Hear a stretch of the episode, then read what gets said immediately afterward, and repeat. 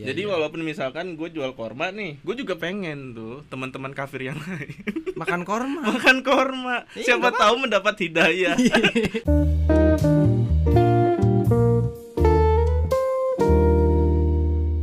ya, assalamualaikum warahmatullahi wabarakatuh. Waalaikumsalam warahmatullahi wabarakatuh. Baik lagi di podcast Kaji Santai, lu yang kaji. Gua yang santai. Kita santai-santai aja. Tapi kemarin gue sambil nyantai ada berita yang sangat gue kesel bacanya.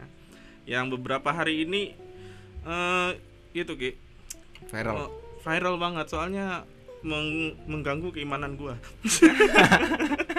Gampang banget ya iman gue terganggu. Soal berita viral telepon tidak islami. Nah, Anjay. kacau.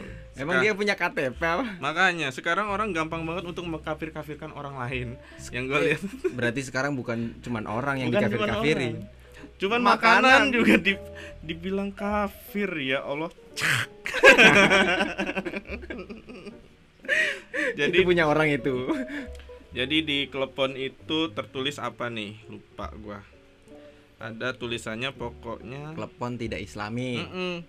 Mari Mana ya gambarnya? apa? Makan jajanan yang islami gitu. Kalau nggak Di salah sini sih. tulisannya telepon kue telepon tidak islami. Yes. Yuk tinggalkan jajanan yang tidak islami. Oke. Tajos Dengan- tajos gimana? Tajus makanya bingung. Dengan cara membeli jajanan Islami aneka kurma yang tersedia di toko syariah. Anjay, toko syariah, rumah syariah. Mm-mm, semuanya syariah bang syariah. Tetap aja ada bunganya. Enggak, nih ceritanya nih eh, maksudnya di sini tuh tidak Islami itu apakah kafir, Ki? Kalau tidak islami, ya, Mm-mm. lihat ngelihat katanya. Ah, Kata islami itu kan sifat Islami ya. bersifat Islam. Nah, berarti belum tentu kafir atau enggak kafirnya. Kalau ngelihat dari sisi itu ya. Nah, soalnya itu makanan pas waktu kecil gua takutnya darah gua mengandung hal-hal kafir tadi Mungkin itu karena warnanya hijau terus ada kelapa-kelapanya di atas kayak pohon cemara kali. iya katanya tuh mirip pohon natal jadi warnanya hijau tuh netizen lah yang buat dan akhirnya dibales lah sama eh, kayaknya muslim garis keras kayaknya ya. Iya, iya, jadi iya, kleponnya ditaruh sorban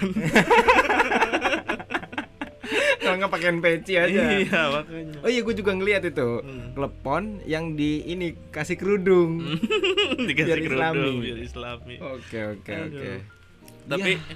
eh, sebenarnya maksud nih penjual ngapain sih? Dia dia apakah emang ilmu keislamannya kurang ataukah apa dia emang pengen viral doang sih menurut lu? Kalau kalau gue sih memandangnya nih orang jualan Kalau gue Marketing ya. marketing Marketing, bener sih. Marketing. Dia Ah. pengen jualan korma Mm-mm. Dia pengen jualan korma biar kormanya laku Korma itu islami cuy Jangan beli yang lain Cireng Iya. Klepon Gitu-gitulah Tapi menurut gue secara marketing juga salah. Kenapa emang? Soalnya dia mengkotakan pasarnya sendiri. Iya iya iya Jadi iya. walaupun misalkan gue jual korma nih, gue juga pengen tuh teman-teman kafir yang lain Makan korma makan korma. Iya, Siapa tahu mendapat hidayah. Dari korma gitu kalau kata coki kan gitu kan siapa tahu kita bisa siar lewat makanan Iya, bisa nah bisa, dong dengan cara memperkenalkan nih makanan-makanan halal enak loh ternyata bergizi terus banyak manfaat gitu Nah, kalau marketingnya kayak gitu sih fair ya. Fair. Kalau ini menurut gua tuh gue lebih memandangnya dia marketingin produk kormanya Ha-ha. atau jualan kormanya, Ha-ha. tapi dengan cara menjelek-jelekan produk makanan lain. Wah itu it- itu yang tidak islami sebenarnya menjelek-jelekan produk lain Iya dong. apalagi nih makanan-makanan khas Indonesia kan yang Iya iya iya. yang gue yakin ya hampir semua semua orang Indonesia udah makan klepon Iya. Tapi gini, kalau ini kan agak bercanda tadi ya. Ha. Ngomong agak seriusnya, gua kemarin itu sempat belajar eh, pemikirannya Abid Al Jabiri, ya itu siapa orang lah. gue kira takutnya Dia dia salah salah satu intelektual Muslim. Heeh.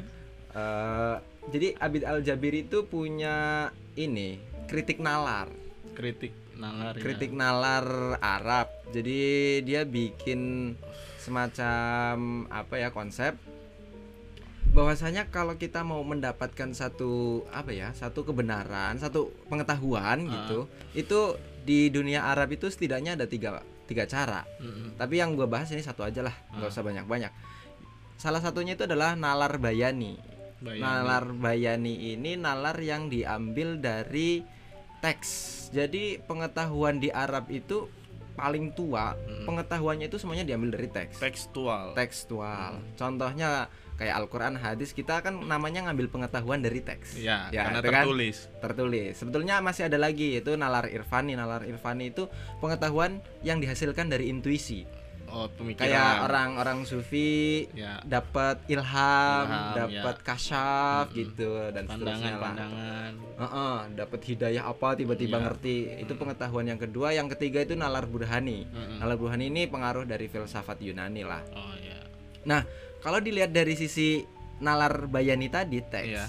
mungkin maksudnya itu klepon itu nggak ada di teks yang Islam, oh di Al-Quran nggak ada, di hadis Iya, nggak iya, ada, nggak ada tuh klepon-klepon bahasa klepon. emang setahu gue Dan bahasanya juga bukan bahasa Arab. nyampe, nggak nyampe Arab sih emang masih jualannya masih di pasar-pasar Iya, sini pasar Ciputat pasar Ciputat banyak kue subuh. kue subuh Oh. oh berarti dia mikirnya kalau ini nggak karena dia nggak ada di budaya Islam ataupun teks-teks Islam tadi Iya. dianggap di luar Islami Betul. Sementara kurma, kismis atau buah-buah yang lain yang namanya tersebut tertulis dalam Al-Qur'an, hadis ataupun sumber-sumber keislaman lain seperti ya mungkin buku karangan-karangan para eh, ulama-ulama salafus soleh zaman dulu. Nggak Ah. nggak pernah ada kesebut klepon. Yang kesebut itu kurma. Makanya yang islami kurma. Klepon tidak islami.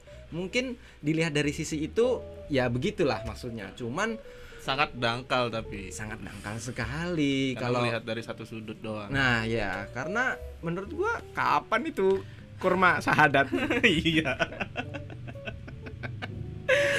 mana gua tadi makan pecel ayam lagi kan? Nah itu nggak nggak Islam. Ada di Al-Quran kan? Eh, Bingung. wakulu pecel nggak Nggak ada. ada wa wakulu pecel Ya. wa wa apa tuh tempe en tahu nggak ada. Iya tapi gini ya mungkin apa ya menurut gua sih ini fenomena-fenomena yang eh, sebetulnya polanya sama.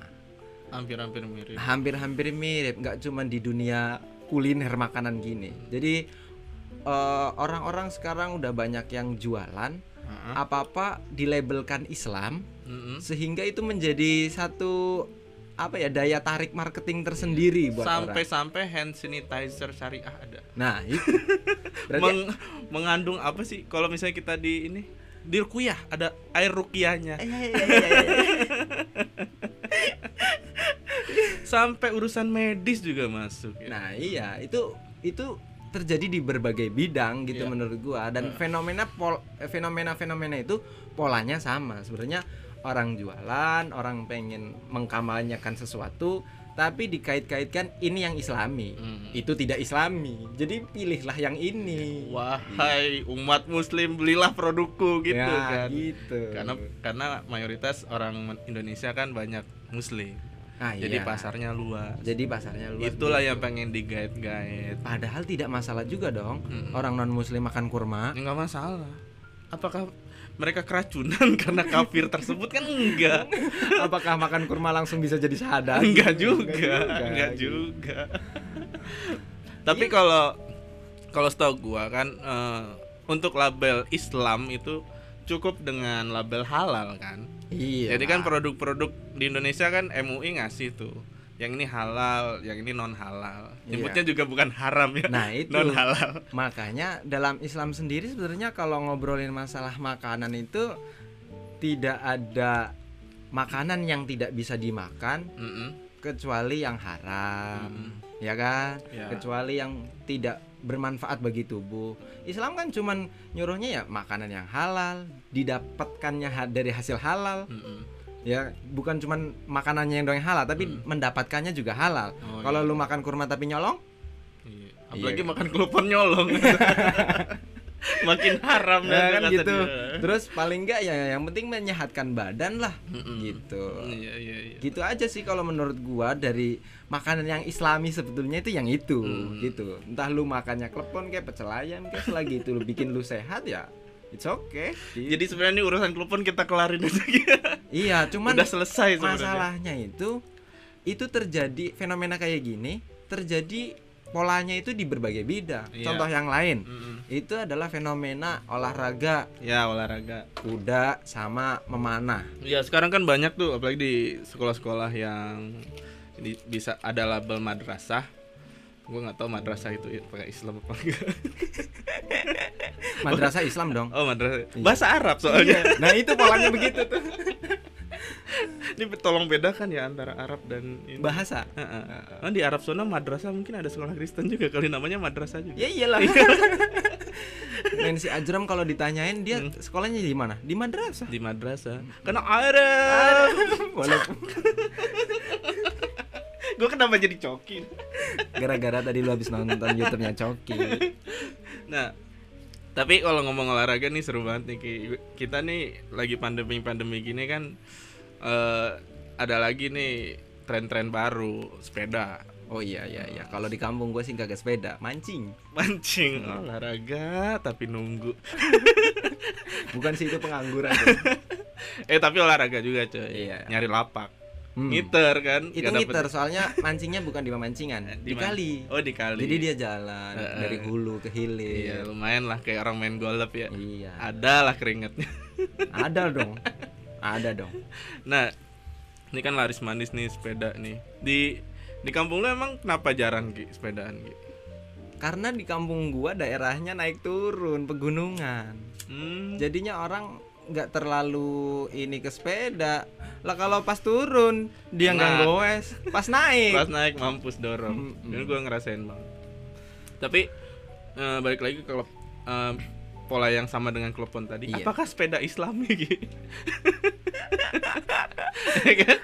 kita bahas nih pola-pola pemikiran yang harus kita patahin nih. emang ada sepeda islami Nah itu maksudnya. Nanti dibilang juga kayaknya sih kalau apa. sepeda islami belum ada Mm-mm. yang gua lihat itu banyak banget sekolah-sekolah eh, sekolah islami gitulah ya Hmm. sekolah Islam sekolah Islam gitu Karena kurikulumnya belajar tentang keislaman Iya. udah jelas. dia tuh nanti ada brosurnya tuh kalau kita lihat ekstrakurikuler Tahfiz. ini tahfiz apa Nah. itu semuanya oke Iya. ntar pasti ada berkuda sama memanah Yo, Ah, iya, iya, iya. Ada Ekskul berkuda sama berkuda dan memanah.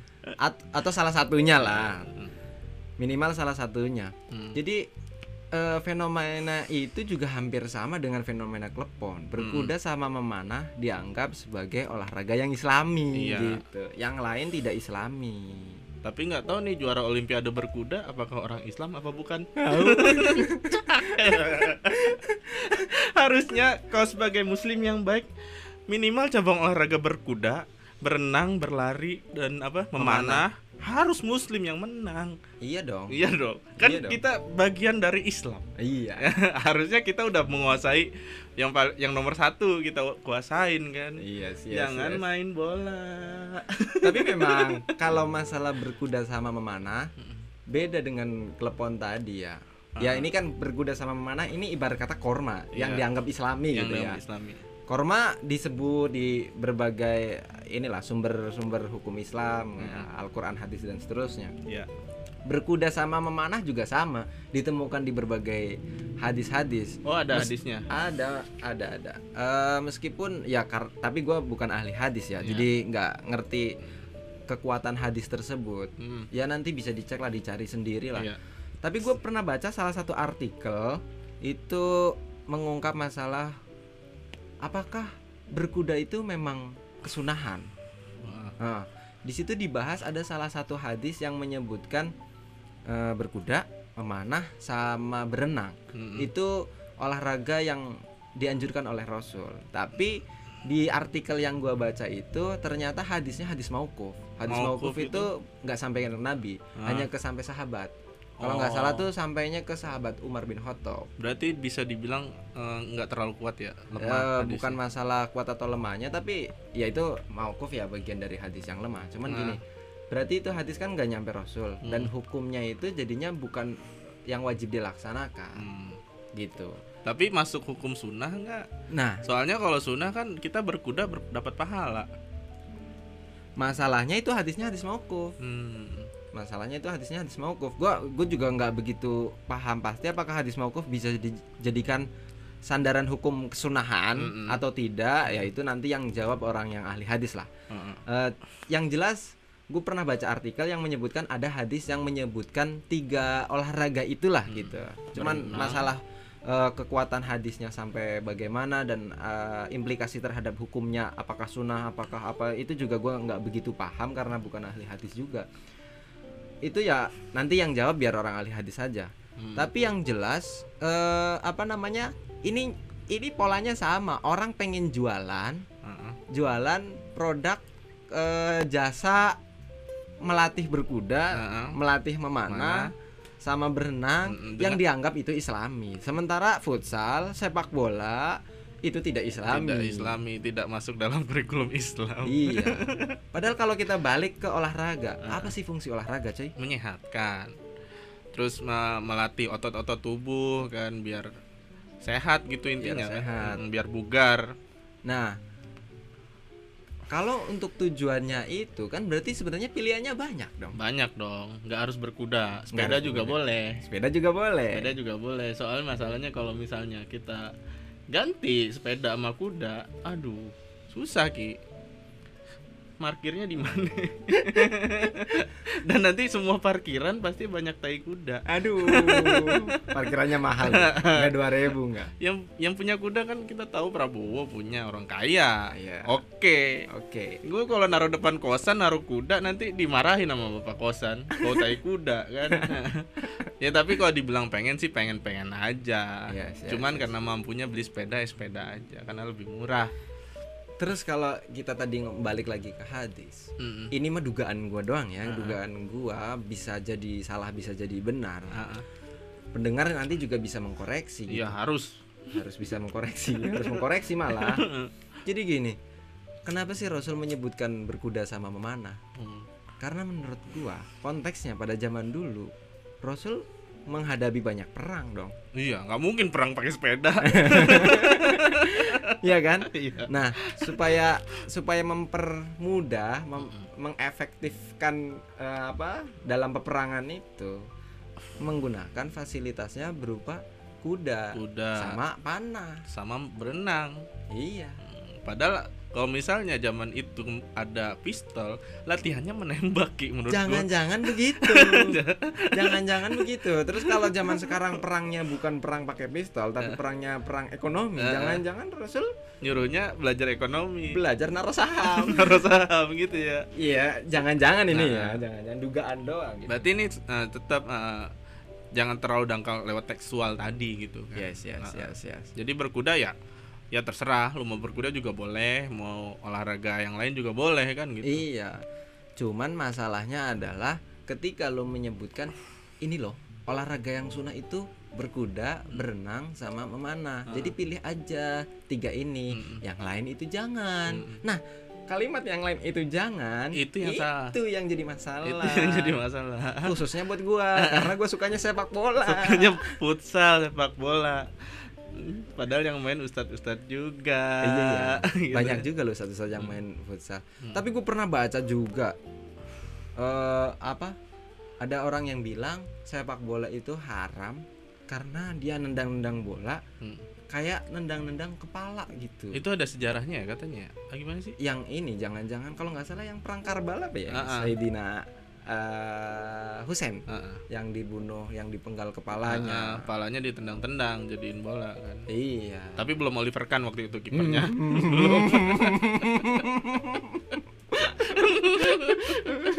Apalagi yang nendang David Beckham. belum ini yang nendang Itu David Beckham. kafir kafir kafir. Tendangannya akurasinya 99. karena yang yang bisa kita tarik sih sebenarnya hal-hal yang kayak gitu kita harus bisa misahin antara budaya dan eh, Islam tadi kan ya kan? yes, yes, yes. walaupun misalnya kalau kita lihat eh, atlet-atlet juga rata-rata kan kafir gitu. Atlet. Eh, eh, banyak kan kafir yang Ya iyalah. yang non muslim lah gue jahat banget yang ngomong kafir enggak kan biasa Enggak biasa aja. Biasa aja. Terserah lu mau sebut kafir atau non muslim, sama aja. sama aja jadi misalnya atlet kalau terus eh, fashion terus makanan tadi ya banyak kok. Orang gua misalnya eh, acara-acara selamatan di kampung ya masaknya ya tetap masakan tradisional Yes. gitu. nggak harus kebuli-kebuli banget. Ah iya iya Nah, iya, iya. kalau misalnya acara Habib pengen kebuli ya silahkan sama aja gitu kan. Karena memang budayanya dia kebuli ya Ah, kebuli. kebuli. Kalau di Betawi budayanya nasi uduk ya nasi uduk. gitu aja. Jadi masanya sebenarnya eh, netizen Indonesia ini eh, tolonglah jangan buat viral-viral yang nggak jelas kayak gini gitu. Iya, maksudnya gini. eh, apa namanya?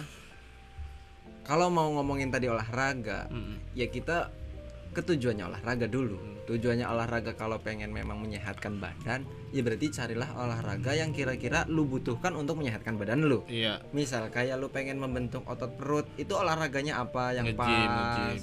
gitu kan? Gym, Lu pengen membentuk otot bicepnya, Mm-mm. lu olahraganya yang pas apa? Heeh. supaya kaki lu kuat lu olahraganya apa yang pas tinggal di disesuaikan dengan kebutuhan gitu aja kan soalnya dan ya. ini apa namanya ke apa available-nya Heeh.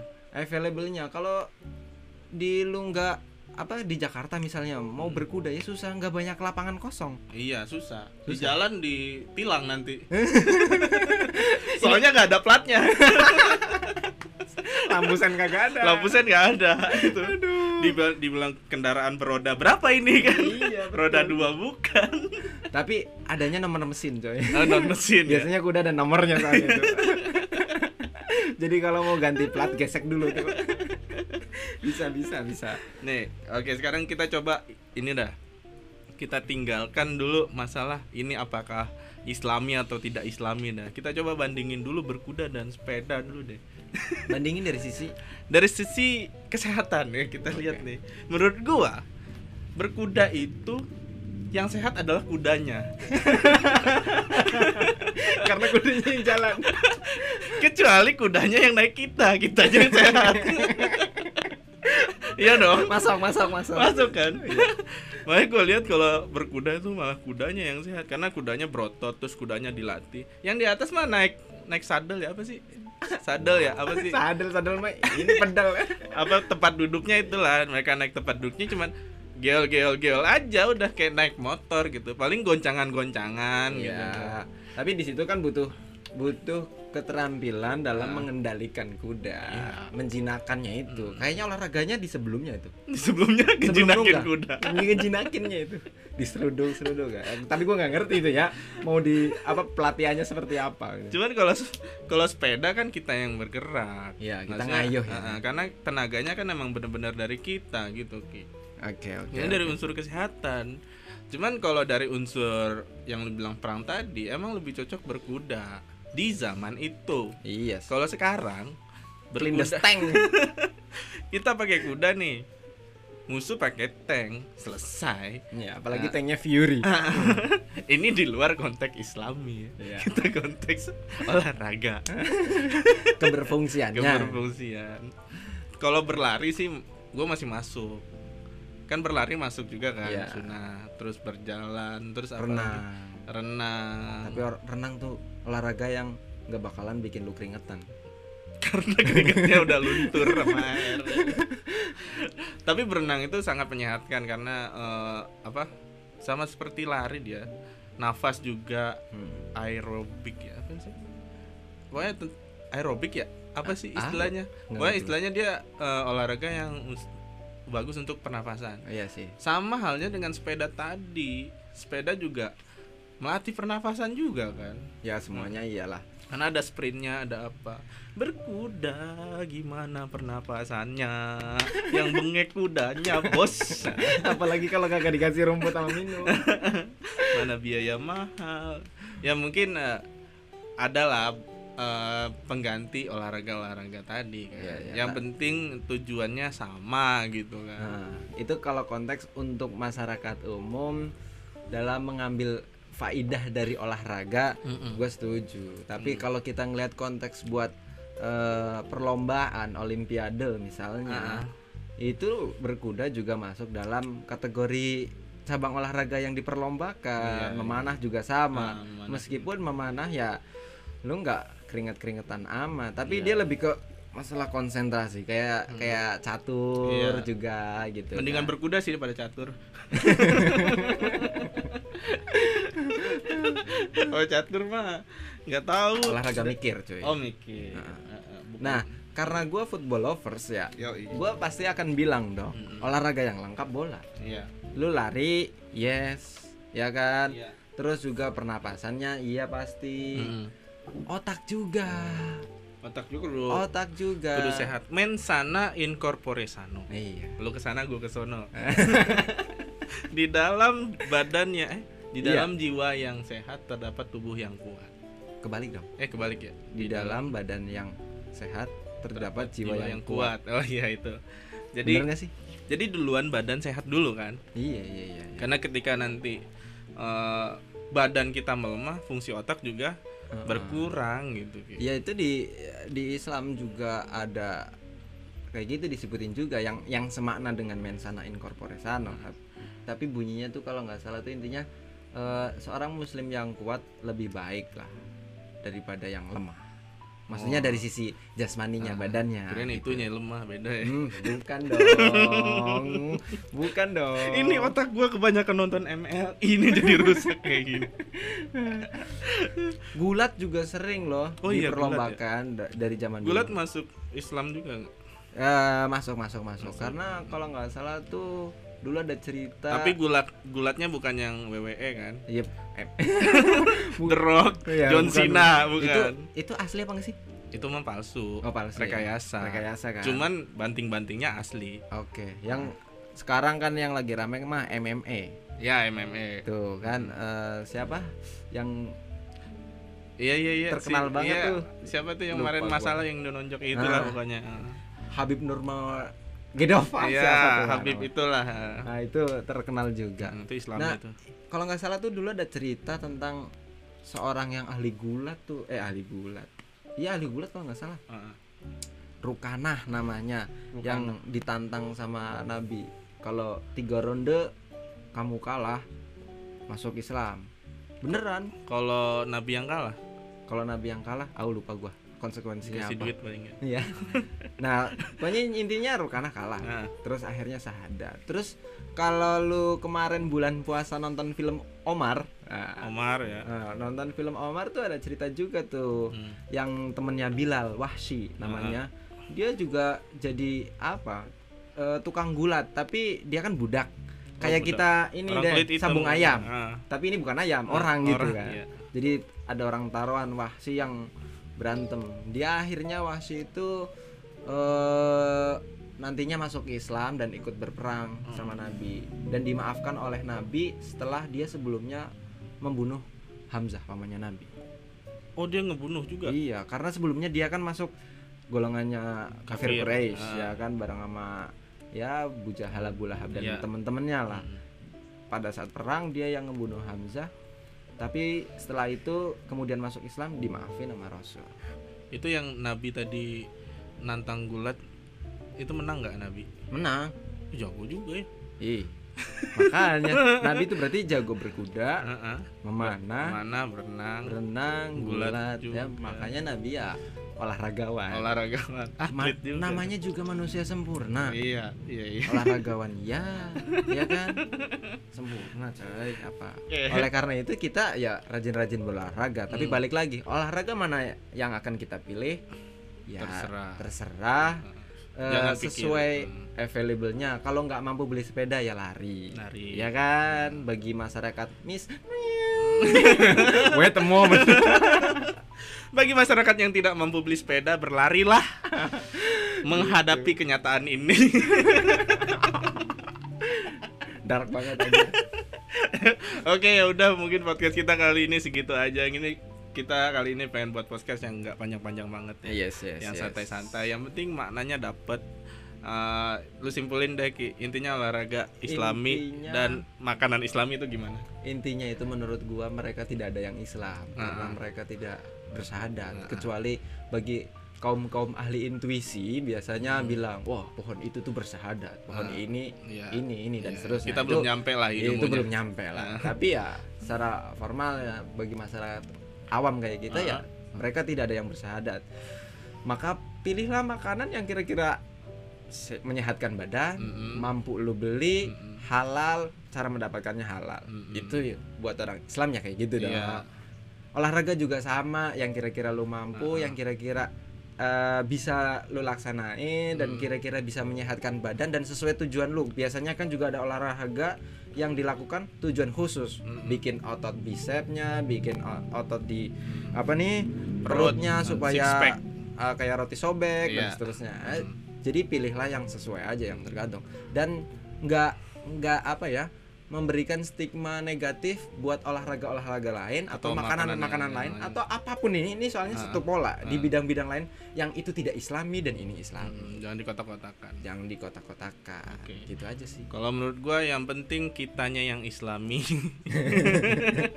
Iya Iya. iya iya betul betul. yang penting kitanya yang islami mau makanannya mau apanya yang penting kitanya berjiwa islami insya Allah itu makanan menjadi islami Iya, insya iya. Allah itu olahraga jadi islami insya Allah semua hal menjadi islami ketika kitanya islami Iya iya iya.